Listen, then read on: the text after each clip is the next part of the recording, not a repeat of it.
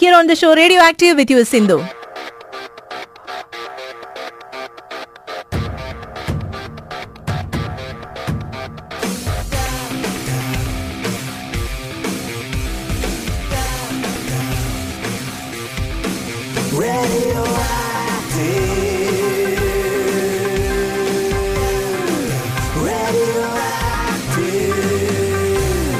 അങ്ങനെ കുറെ നാളുകൾക്ക് ഒരു ഒരു കുറെ നാളത്തെ ഒരു ഇടവേളയ്ക്ക് ശേഷം നമ്മോടൊപ്പം ഇന്ന് ഡോക്ടർ ജമാൽ ജോയിൻ ചെയ്യാണ്. മെട്രോ മെഡിക്കൽ സെന്റർ അജ്മാനിലെ ഡയറക്ടർ ആൻഡ് പീഡിയാട്രിഷ്യൻ ആണ് doctor Jamal. Good evening doctor Jamal. വലിയൊരു ഇടവേളയ്ക്ക് ശേഷമാണ് റേഡിയോ ആക്റ്റീവിൽ ജോയിൻ ചെയ്യുന്നത് അല്ലേ?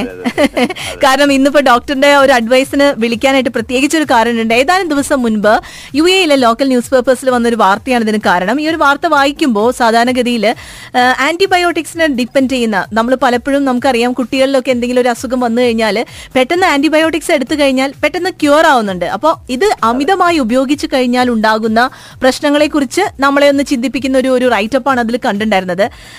ആന്റിബയോട്ടിക് റെസിസ്റ്റന്റ് ആയിട്ടുള്ള ബാക്ടീരിയ ഡെവലപ്പ് ചെയ്യാനുള്ള സാധ്യതയുണ്ട് എന്നുള്ളതാണ് ആകെത്തുകയായിട്ട് പറയുന്നത്. എന്താണ് ആക്ച്വലി ഈ ഒരു റൈറ്റ് അപ്പ് അതായത് നമ്മളിപ്പോൾ ആന്റിബയോട്ടിക്സ് യൂസ് ചെയ്യുന്നവരുടെ എണ്ണം നോക്കുകയാണെങ്കിൽ ഡോക്ടറുടെ പ്രിസ്ക്രിപ്ഷനോട് കൂടിയും അല്ലാതെയും ഒക്കെ യൂസ് ചെയ്യുന്ന ഒരു ശീലം നമുക്കുണ്ട്.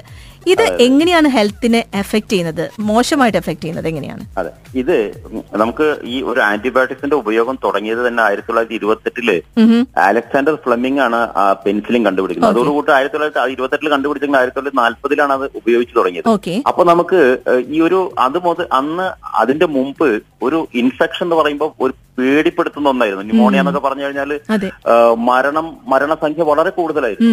അന്ന് നമ്മുടെ കയ്യിൽ വേറെ ഒന്നുമില്ല. ഈ ബാക്ടീരിയക്ക് എതിരായിട്ട് നമുക്ക് കൊടുക്കാനുള്ള ഒരു മരുന്നും നമ്മുടെ കയ്യിലില്ല. അങ്ങനെ നമ്മുടെ കയ്യിൽ കിട്ടിയ ഒരു ആയുധമായിരുന്നു ഈ ആന്റിബയോട്ടിക്സ് എന്ന് പറഞ്ഞത്. പക്ഷെ അത് അന്ന് തന്നെ അലക്സാണ്ടർ ഫ്ലമിംഗ് അന്ന് തന്നെ അദ്ദേഹത്തിന് നോബൽ പ്രൈസ് കിട്ടിയിട്ട് അദ്ദേഹത്തിന്റെ ഒരു ആ ഒരു ആക്സെപ്റ്റൻസ് സ്പീച്ചിൽ അദ്ദേഹം പറയുണ്ടായി ഇതിന്റെ റെസിസ്റ്റൻസ് വരും ഇതിന്റെ അമിതമായുള്ള ഉപയോഗത്തെ പറ്റി അന്ന് തന്നെ അദ്ദേഹം വാൺ ചെയ്തിട്ടുണ്ട്. പക്ഷെ അതിനുശേഷം നമുക്കൊരു ആയിരത്തി തൊള്ളായിരത്തി അമ്പതിൽ റെസിസ്റ്റൻസ് തുടങ്ങി ആയിരത്തി തൊള്ളായിരത്തി അറുപത്തൊന്നിൽ വീണ്ടും നമുക്ക് അവർ എം ആർ എസ് എന്ന് പറഞ്ഞിട്ടുള്ള ഒരു സ്റ്റാഫലോഗ്ലോറിയസ് ആണ് ആദ്യമായിട്ട് ഒരു ഇത് വരുന്നത്. ഇതിനെതിരായിട്ട് ആയിരത്തി തൊള്ളായിരത്തി അമ്പതിൽ വന്നു ആയിരത്തി തൊള്ളായിരത്തി അറുപത്തൊന്നിൽ ഈ മെത്തിലിൻ റെസിസ്റ്റൻസ് എന്ന് പറഞ്ഞിട്ടുള്ള റെസിസ്റ്റൻസ് ബാക്ടീരിയ വന്നു ഇതിനകത്ത് എന്നുള്ള ഒരു ആന്റിബയോട്ടിക് കണ്ടുപിടിക്കപ്പെട്ടു. അപ്പോൾ അങ്ങനെ അവിടുന്ന് അങ്ങോട്ട് ഓരോ കാലഘട്ടത്തിലും ഈ ബാക്ടീരിയ നമ്മൾ ആന്റിബയോട്ടിക്സ് കൊടുക്കുമ്പോൾ റെസിസ്റ്റൻസ് ആയി വന്നു നമ്മൾ ചെറുതായിട്ട് റേഞ്ച് പ്രശ്നമാവുന്നുണ്ട് ചില സമയത്ത് ക്ലിയർ ആണ് ഡോക്ടർ ഇപ്പൊ കുഴപ്പമില്ല ഇപ്പൊ കുഴപ്പമില്ല. അതെ ഒരു ബാക്ടീരിയ എന്ന് പറയുന്നത് നമുക്ക് അല്ലെങ്കിൽ ഒരു നമ്മുടെ കയ്യിലുള്ള ആന്റിബയോട്ടിക്സ് പവർഫുൾ ആയുള്ള ആന്റിബയോട്ടിക്സ് നമ്മൾ കണ്ടുപിടിക്കും. ഓരോ പ്രാവശ്യം ബാക്ടീരിയ റെസിസ്റ്റൻസ് ആകുമ്പോഴത്തേക്കും പവർഫുൾ ആയുള്ള ആന്റിബയോട്ടിക്സ് ആ കൂട്ടത്തിൽ പെട്ടതാണ് പേര് പറയുകയാണെങ്കിൽ ബാങ്കോമൈസിൻ മെറാപ്പെനം എന്നൊക്കെ പറഞ്ഞിട്ടുള്ള കുറെ ആന്റിബയോട്ടിക്സുകൾ വന്നു. ഓക്കെ. അപ്പൊ ഇതിന് ശേഷം ഇപ്പൊ വരുന്ന എന്താ വെച്ചാൽ ഇതൊക്കെ റെസിസ്റ്റൻസ് ആയി വന്നു തുടങ്ങി. ഓക്കെ അത് ശരി. അങ്ങനെ നമ്മൾ ഇപ്പൊ ഇപ്പോഴത്തെ നമുക്ക് പേടിപ്പെടുത്തുന്ന ഒരു ഒരു ചിന്ത എന്ന് പറയുന്നത് ഇത്തരത്തിലുള്ള പുതിയ പുതിയ ആന്റിബയോട്ടിക്സുകൾ ഇപ്പൊ ആയിരത്തി തൊള്ളായിരത്തി എൺപതിന് ശേഷം പുതിയ പുതിയ ആന്റിബയോട്ടിക്സ് പണ്ട് വന്നിരുന്ന പോലെ വരുന്നില്ല അപ്പൊ നമ്മളുടെ ആവനാഴിയിലുള്ള ആയുധം ഒക്കെ കുറഞ്ഞ് അതിനൊക്കെ അതിന്റെയൊക്കെ വീര്യം കുറഞ്ഞു വരികയാണ്. പക്ഷെ ബാക്ടീരിയ കൂടുതൽ സ്ട്രോങ് ആവുന്നു. നമ്മുടെ കയ്യിൽ ആയുധവും ഇല്ല അങ്ങനെ ഒരു വരുമ്പോൾ ഈ ആയിരത്തി തൊള്ളായിരത്തി നാല്പതിന് മുമ്പുള്ള ഒരു കാലഘട്ടത്തിലോട്ട് നമ്മൾ പോകാനുള്ള സാധ്യതയുണ്ട്. ഒരു ചെറിയ ഒരു മുള്ളു കുത്തിയാൽ അത് പോയിസൺ ആവുന്നു അത് ഇൻഫെക്ഷൻ ആവുന്നു. അത് അതിന് വേറെ നമ്മുടെ കയ്യിലില്ല ഒരു ആപ്പിൾ നമ്മൾ ഓപ്പറേറ്റ് ചെയ്ത് കഴിഞ്ഞാൽ അപ്പൻഡിക്സ് കൊണ്ടല്ല പേഷ്യന്റ് കൊണ്ട് മരിക്കുന്നു ഇങ്ങനെ ഓരോന്നും ഓരോ സർജറിയും. അതേപോലെ ഒരു ഇപ്പൊ നമുക്കൊരു കീമോതെറാപ്പി നമ്മുടെ റെസിസ്റ്റൻസ് കുറയുന്നു ഡയബറ്റീസ് ഉണ്ടാവുന്നു ഡയബറ്റീസ് ഒരു ഇൻഫെക്ഷൻ വരുന്നു. ഇൻഫെക്ഷൻ വരുമ്പോൾ ഇൻഫെക്ഷൻ കൊടുക്കാനുള്ള മരുന്ന് നമ്മുടെ കയ്യിലുണ്ട് ഡയബറ്റീസിനൊക്കെ നമുക്ക് മരുന്നുണ്ട് പക്ഷെ ഇൻഫെക്ഷൻ മരുന്നില്ല അപ്പൊ നമ്മൾ ആളുകൾ മരിക്കുന്നത് ചിലപ്പോ ഇൻഫെക്ഷൻ കൊണ്ടാവാനുള്ള സാധ്യത കൂടി കൂടി വരിക. അതാണ് നമ്മളെ പേടിപ്പെടുത്തുന്ന ഒരു അവസ്ഥ എന്ന് പറയുന്നത് അവസ്ഥ വിശേഷം എന്ന് പറയുന്നത്. നമുക്ക് ചിന്തിക്കാൻ ഇപ്പോ ഇപ്പൊ ഈ ഒരു അവസരത്തിൽ നമുക്കിത് എന്തൊക്കെ നമ്മുടെ ഭാഗത്തുനിന്ന് എന്തൊക്കെ ചെയ്യാൻ സാധിക്കും?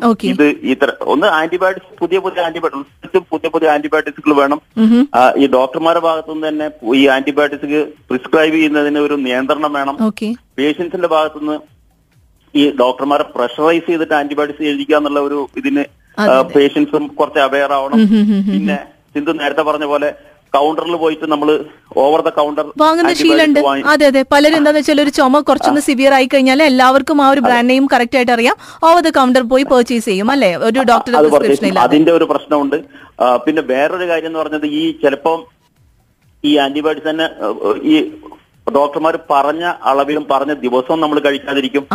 എക്സാക്ട്ലി. അതൊരു വലിയ ഇമ്പോർട്ടന്റ് ആയിട്ടുള്ള ഒരു കാര്യമാണ്. ഫൈവ് ഡേയ്സ് എന്ന് പറഞ്ഞാൽ ഒന്ന് ക്യൂർ ആയി കഴിഞ്ഞാൽ നമ്മൾ ചിലപ്പോൾ നിർത്തുന്നവരുണ്ട്. ഞാനൊക്കെ ആ കാറ്റഗറി പെടുന്നതാണ്. അതെ പിന്നെ ഈ അമിത അതിൽ ചില ആളുകളുണ്ട് അത് നമ്മൾ മറക്കുന്നതും ഉണ്ട് ചില ആളുകൾ എന്താ വെച്ചാലേ ആന്റിബയോട്ടിക്സ് എന്ന് പറഞ്ഞാൽ ഭയങ്കര പ്രശ്നമല്ല. നമുക്കിപ്പോ മാറിയിട്ടുണ്ടല്ലോ അത് നിർത്താന്ന് പറയും. അത് വലിയ അപകടമാണ്. ഒരു ഒരു പാമ്പിനെ നമ്മൾ കൊല്ലുമ്പോൾ വെറുതെ അടിച്ചു വിട്ടാൽ പോരാ അതിനെ തല്ലി കൊല്ലു തന്നെ വേണം. അങ്ങനെ ഒരു പോയിസണസ് ആയിട്ടുള്ള ഒരു സാധനം. പാമ്പിനെ കൊല്ലണം എന്നല്ല പറയുന്നത്.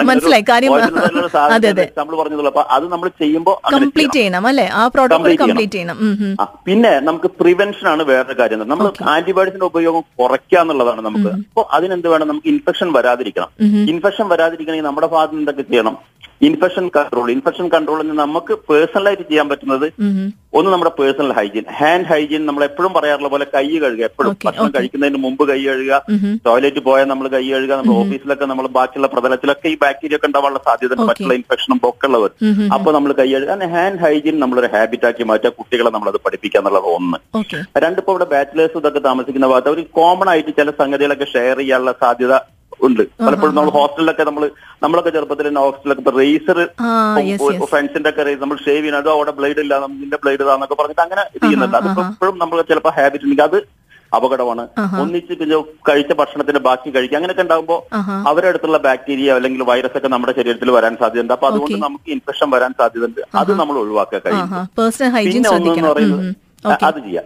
പിന്നെ ഒന്നെന്ന് പറയുന്നത് ഇപ്പോഴത്തെ ഈ ചൂട് അവസ്ഥയിൽ ഇപ്പൊ ഭക്ഷണം നമ്മൾ ഒരു ഒരു ഒരു നാല് ഡിഗ്രി മുതൽ അറുപത് ഡിഗ്രി എന്ന് പറഞ്ഞ ഡേഞ്ചർ സോൺ സോൺ എന്ന് പറയും. അതായത് ഒരു ഒരു ബാക്ടീരിയ പെരുകാനുള്ള ആ ഒരു ടെമ്പറേച്ചർ സോൺ നാല് ഡിഗ്രിക്ക് താഴെയും അറുപത് ഡിഗ്രി മുകളിലും ബാക്ടീരിയ പെരുകാനുള്ള സാധ്യതയില്ല. അപ്പൊ ഒരു ബാക്ടീരിയ എന്ന് പറയുന്നത് ഇപ്പൊ നമ്മൾ ഭക്ഷണം കഴിക്കുന്നു. ഭക്ഷണം കഴിക്കുമ്പോൾ അതിനകത്ത് നമ്മുടെ വായിലൊക്കെ ഉള്ള ബാക്ടീരിയ വരാൻ സാധ്യതയുണ്ട്. അത് നമ്മൾ ലെഫ്റ്റ് ഓവർ അവിടെ ഇടുകയാണെങ്കിൽ. പ്രത്യേകിച്ച് ഇപ്പൊ നാല് ഡിഗ്രി അറുപത് ഡിഗ്രി എന്ന് ഞാൻ പറഞ്ഞാലും അത് ഏറ്റവും ഇമ്പോർട്ടന്റ് ആയിട്ടുള്ള ടെമ്പറേച്ചർ റേഞ്ച് എന്ന് പറയുന്നത് ഒരു ഇരുപത് മുതൽ ഒരു നാൽപ്പത് വരെ ഡിഗ്രി സെന്റിഗ്രേഡിൽ ഇപ്പൊ ചൂടൊക്കെ ഇപ്പൊ അങ്ങനെയാണ് നിൽക്കുന്നത്. നാൽപ്പത്തെട്ടും. നാൽപ്പത്തെട്ടും. നാൽപ്പത്തിയേഴൊക്കെ നിൽക്കുമ്പോൾ നമ്മളൊരു അതൊരു ഇരുപത് മിനിറ്റ് വെച്ചാൽ തന്നെ ബാക്ടീരിയ ഡബിൾ ആവും. രണ്ട് മണിക്കൂർ കഴിഞ്ഞിട്ട് അങ്ങനെ ഉള്ള സാധനങ്ങൾ നമ്മൾ റെഫ്രിജറേറ്റ് ചെയ്തില്ലെങ്കിൽ നമ്മൾ കഴിക്കരുത്. കാരണം അത് നമുക്ക് ബാക്ടീരിയ ഇൻഫെക്ഷൻ വരാൻ സാധ്യതയുണ്ട്. അപ്പൊ നമ്മൾ ആന്റിബയോട്ടിക്സ് ഉപയോഗിക്കേണ്ടി വരും. ആന്റിബയോട്ടിക്സ് ഉപയോഗിക്കുമ്പോൾ വീണ്ടും റെസിസ്റ്റൻസ് വരാനുള്ള സാധ്യതയുണ്ട്. ഇത്തരത്തിലുള്ള കാര്യങ്ങളൊക്കെ നമ്മളൊന്ന് ശ്രദ്ധിക്കാം. പിന്നെ നമ്മുടെ ഏറ്റവും പ്രിവെൻഷൻ എന്ന് പറയുന്നത് വാക്സിനേഷൻ ആണ്. ഓ ഇതാണ് ഇപ്പൊ ഏറ്റവും കൂടുതൽ ഡിസ്കഷൻ നടന്നുകൊണ്ടിരിക്കുന്ന ഒരു സംഭവം. അല്ലെ ഡോക്ടർ ഇതിനെതിരെ ഭയങ്കരമായിട്ട് മോശമായി ജനങ്ങളെ എന്താ പറയാ തെറ്റിദ്ധരിപ്പിക്കുന്ന വിധത്തിലുള്ള മെസ്സേജസും ഇതൊക്കെ സ്പ്രെഡ് ആയിക്കൊണ്ടിരിക്കുകയാണ്. അതിന്റെ ഒരു ദോഷം കാണുന്നുണ്ട്. അത് ഇത് അത്തരത്തിലുള്ള ആളുകൾ ചിന്തിക്കേണ്ട എന്താന്ന് വെച്ചാൽ ഇത്തരത്തിലുള്ള പല പല രോഗങ്ങൾക്കും വാക്സിൻ ഇല്ല. പക്ഷെ വാക്സിൻ കണ്ടുപിടിക്കപ്പെട്ടിട്ടുള്ള അസുഖങ്ങൾ അത് ശരിയായ രീതിയിൽ അത് വാക്സിൻ കൊടുക്കണം. അത് തെറ്റിദ്ധരിപ്പിക്കുന്ന രീതിയിലുള്ള പല മെസ്സേജുകളും പല സോഷ്യൽ മീഡിയയിലൂടെ പരക്കുന്നുണ്ട് പല ആളുകളും. സെൽഫ് പ്രൊക്ലമഡ് ആയിട്ടുള്ള ആളുകൾ അതിനെ പറ്റിയിട്ടുള്ള ആധികാരികമായിട്ട് കാര്യങ്ങൾ പറയുന്നുണ്ട്. ഒരു വക ബേസിക് നോളജും ബേസിക് ക്വാളിഫിക്കേഷനും ഇല്ലാത്ത ആളുകളാണ് അങ്ങനെ ചെയ്യുന്നത്. അവരെ തിരിച്ചറിയാം ഇത് വളരെ കാലത്തെ പരീക്ഷണങ്ങൾക്കും വളരെ കാലത്തെ റിസർച്ചിനൊക്കെ ശേഷമാണ് ഒരു വാക്സിൻ കണ്ടുപിടിക്കുന്നത്. ഇത് ഒരു കുട്ടികളെ ഇപ്പൊ നമ്മൾക്ക് ഒരു കാര്യം ചിന്തിക്കാനുള്ള ചിലത് വിദേശ വിദേശികൾ അല്ലെങ്കിൽ മറ്റേ അമേരിക്കൻ യൂറോപ്പിലുള്ള കൺട്രീസ് കൺട്രി അവിടെയുള്ള ഇത് എന്ന ഗവൺമെന്റോ അല്ലെങ്കിൽ അവിടെയുള്ള ആളുകൾ നമ്മളെ ആ, ഇത് കൊല്ലാൻ വേണ്ടിയിട്ടോ അല്ലെങ്കിൽ നമ്മളുടെ ആ, ഈ ജന പോപ്പുലേഷൻ കുറയ്ക്കാൻ വേണ്ടിയിട്ടോ ആണ് ഇത്തരത്തിലുള്ള വാക്സിൻ ഉണ്ടാക്കുന്നത് പ്രൊപ്പഗൻഡ ഇനി അതെ. അതൊന്നുമല്ല അവിടെ നമ്മൾ അമേരിക്കയിൽ കിട്ടുന്ന അതേ വാക്സിൻ അതേ കമ്പനി തന്നെയാണ് ഇവിടെയും ഇറക്കുന്നത്. അതിലൊന്നും യാതൊരു ഇതുമില്ല. അപ്പൊ വാക്സിൻ പ്രിവെന്റബിൾ ആയിട്ടുള്ള അസുഖങ്ങൾക്ക് വാക്സിൻ ഉപയോഗിക്കുക എന്നുള്ളത് വളരെ അത്യാവശ്യമാണ്. അത് കുട്ടികൾക്ക് കൊടുക്കുന്ന ഇതിൽ കൊടുക്കുക. അതെ, അതിലാണ് ഏറ്റവും പ്രധാനമായിട്ട് ന്യൂമോ ന്യൂമോണിയ വരുന്ന തടയുന്നതിനുണ്ട്. മെനിഞ്ച മെനിഞ്ചൈറ്റിസ് എന്ന് പറഞ്ഞിട്ട് മസ്തിഷ്ക പനി വരുന്നത് കുറയ്ക്കുന്നതിനുള്ള ഇതുണ്ട്. ഇതൊക്കെ ഇപ്പോഴത്തെ അവസ്ഥയിൽ ഇതൊക്കെ വന്നു കഴിഞ്ഞാൽ നമുക്കുള്ള പല റെസിസ്റ്റൻസ് ആയിട്ടുള്ള ബാക്ടീരിയ ആണെങ്കിൽ നമ്മുടെ ആന്റിബയോട്ടിക്സ് ഒന്നും ഇതിന് ഭരിക്കില്ല. അപ്പൊ അതൊക്കെ നമ്മൾ ശ്രദ്ധിക്കേണ്ടതുണ്ട്. അപ്പൊ പ്രിവെൻഷൻ ഒരു കാര്യം ഒന്നാണ്. പിന്നെ ഈ ഒരു ഡോക്ടർ പ്രിസ്ക്രൈബ് ഡോക്ടർ പ്രഷറൈസ് ചെയ്യാതിരിക്കുക. ഡോക്ടർ മരുന്ന് പ്രിസ്ക്രൈബ് ചെയ്ത് ആന്റിബയോട്ടിക്സ് വേണമെന്ന് ഡോക്ടർ പറയുകയാണെങ്കിൽ ആ പറഞ്ഞ അളവിലും പറഞ്ഞ ദിവസവും മരുന്ന് കൊടുക്കുക. കുട്ടികളുടെ കാര്യം ഒന്നും എനിക്ക് പറയാനുള്ളത് എന്താ വെച്ചാൽ പലപ്പോഴും പാരന്റ്സ് വേറൊരു പ്രവണത എന്താണെന്ന് വെച്ചാൽ കഴിഞ്ഞ പ്രാവശ്യം കഴിഞ്ഞ ഒരു മൂന്ന് മാസം മുമ്പ് ഡോക്ടർ മരുന്ന് എഴുതി. അത് തന്നെ വീണ്ടും ഒന്ന് വാങ്ങിച്ചു കൊടുക്കും. അത് ഒരിക്കലും ചെയ്യരുത്. അത് എന്തുകൊണ്ടാന്ന് വെച്ചാൽ അന്ന് കുട്ടിക്ക് ഒരു വയസ്സുണ്ടാവും. കുട്ടിക്ക് ഒമ്പത് കിലോ. ഒന്നര വയസ്സായി. കുട്ടിക്ക് പതിനൊന്ന് കിലോ ആയി. പതിനൊന്ന് കിലോനും ഒമ്പത് കിലോ ഉള്ള കുട്ടിക്കും കൊടുക്കുന്ന ഡോസ് ഒരുപോലെ ആവില്ല. അപ്പൊ നമ്മൾ കൊടുക്കുന്ന ഡോസ് കുറവായിരിക്കും. അതും. ബാക്ടീരിയൽ റെസിസ്റ്റൻസ് ഉണ്ടാക്കാനുള്ള സാധ്യത പിന്നെ ഇപ്പൊ ഒരു ഫീവർ ആണെങ്കിൽ കൂടി സിംറ്റംസ് ഡിഫറെന്റ് ആയിരിക്കാം അല്ലെ? അതൊരു ഡോക്ടർക്കാണ് കറക്റ്റ് ആയിട്ട് അത് അനലൈസ് ചെയ്യാനായിട്ട് സാധിക്കും അതാ എന്തുകൊണ്ട് ഫീവർ വരുന്നു എന്നുള്ളത് ഡോക്ടർ കണ്ടുപിടിക്കുക. ചിലപ്പോൾ ഒരു വൈറൽ ഇൻഫെക്ഷൻ ആയിരിക്കും. ആ വൈറൽ ഇൻഫെക്ഷൻ നമ്മൾ ആന്റിബയോട്ടിക്സ് കൊടുക്കേണ്ട കാര്യമല്ല. രണ്ടോ മൂന്നോ ദിവസം നമുക്ക് നോക്കാം. നോക്കിയിട്ട് കുറഞ്ഞില്ലെങ്കിൽ കാണുക ഡോക്ടർ ഇപ്പൊ ടെസ്റ്റുകൾ എന്തെങ്കിലും ചെയ്യേണ്ടി വരികയാണെങ്കിൽ ചെയ്യുക ബാക്ടീരിയൽ ഇൻഫെക്ഷൻ ആണോ അല്ലേ എന്നുള്ളത് നോക്കുക എന്നുള്ളതാണ്. പിന്നെ ഒരു ഗവൺമെന്റ് തലത്തിൽ ചെയ്യാനുള്ള പുതിയ പുതിയ ആന്റിബയോട്ടിക്കുകൾ റിസർച്ച് ചെയ്യാനുള്ള സാഹചര്യങ്ങൾ ഉണ്ടാക്കുക. പിന്നെ ഈ ബാക്ടീരിയൽ ഇൻഫെക്ഷനും വൈറൽ ഇൻഫെക്ഷനും കണ്ടുപിടിക്കാനുള്ള ടെസ്റ്റുകൾ ചിലതൊക്കെ വളരെ പെട്ടെന്ന് ടെസ്റ്റ് ഇപ്പൊ നമുക്ക് റാപ്പിഡ് ടെസ്റ്റുകളൊന്നുമില്ല. അപ്പൊ അതൊക്കെ ഡെവലപ്പ് ചെയ്യുക എന്നുള്ളതാണ്. ഇതൊക്കെ നമ്മളൊരു ആയിരത്തി തൊള്ളായിരത്തി നാല്പതിന് മുമ്പുള്ള ഒരു കാലഘട്ടത്തിലോട്ട് നമുക്ക് പോവാതിരിക്കാൻ നമ്മൾ നമ്മളെ സഹായിക്കുന്നതൊക്കെയാണ് പക്ഷെ നമ്മൾ പേഴ്സണലായിട്ട് ഈ കാര്യങ്ങളൊക്കെ നമ്മൾ ശ്രദ്ധിക്കുക. അനാവശ്യമായിട്ടുള്ള ആന്റിബയോട്ടിക്സ് ഉപയോഗിക്കാതിരിക്കുക. നമ്മൾ പേഴ്സണൽ ഹൈജീൻ കീപ്പ്. ചെയ്യുക മറ്റേ ഈ ഫുഡ് ഹൈജീൻ ഫുഡ് വേറൊരു കാര്യം കൂടി ഞാൻ പറയാം.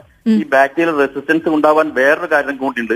ഈ ആന്റിബയോട്ടിക്സ് വളരെ വ്യാപകമായിട്ട് നമ്മൾ മൃഗങ്ങളിൽ ഉപയോഗിക്കുന്നു ലൈഫ് സ്റ്റോക്കിലും പോൾട്രി ഫാമിലും ഒക്കെ ഉപയോഗിക്കുന്നുണ്ട്. ഇവരെ വെയിറ്റ് കൂട്ടാൻ വേണ്ടി അപ്പൊ അതെ. അതുകൊണ്ട് ഉണ്ടാവുന്നത് എന്താ വെച്ചാൽ ഈ ബാക്ടീരിയ റെസിസ്റ്റൻസ് ആയുള്ള ബാക്ടീരിയ ആ ഇതിലുണ്ടാക്കും. ഈ നമ്മൾ ഉപയോഗിക്കുന്ന മാംസത്തിന് വേണ്ടി ഉപയോഗിക്കുന്ന കന്നുകാലികളിലും ഇതിലുണ്ടാക്കും. അതെന്താ വെച്ചാൽ അത് നമ്മൾ പ്രോപ്പർ ആയിട്ട് നമ്മൾ അതിനെ കുക്ക് ചെയ്തില്ലെങ്കിൽ അത് കുക്ക് ചെയ്യുമ്പോൾ കണ്ടാമിനേഷൻ ഉണ്ടെങ്കിൽ അത് നമ്മുടെ ശരീരത്തിൽ വരാൻ സാധ്യതയുണ്ട്.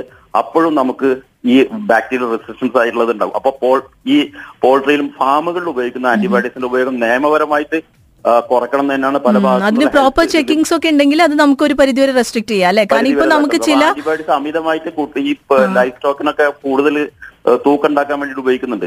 അത്. നിർത്തണം എന്നുള്ള പല ഗവൺമെന്റ് പല ഭാഗത്തും ഹെൽത്ത് എക്സ്പേർട്സിന്റെ ഭാഗത്തുനിന്ന് ഗവൺമെന്റ് ഭാഗത്തേക്കുള്ള പ്രഷർ ചെയ്യുന്നുണ്ട്. അപ്പൊ അത് നമ്മൾ പ്രോപ്പർ ആയിട്ടുള്ള ചെക്കിങ് അതും കൂടി നമുക്ക് നിർത്തി കഴിഞ്ഞാൽ ഇത് ഈ ആന്റിബയോട്ടിക്സിന്റെ ഇപ്പോഴത്തെ പ്രശ്നങ്ങൾ ഒരു പരിധി വരെ നമുക്ക് സൈഡ് ഓവർ ചെയ്യാൻ സാധിക്കും. Thank you thank you so much doctor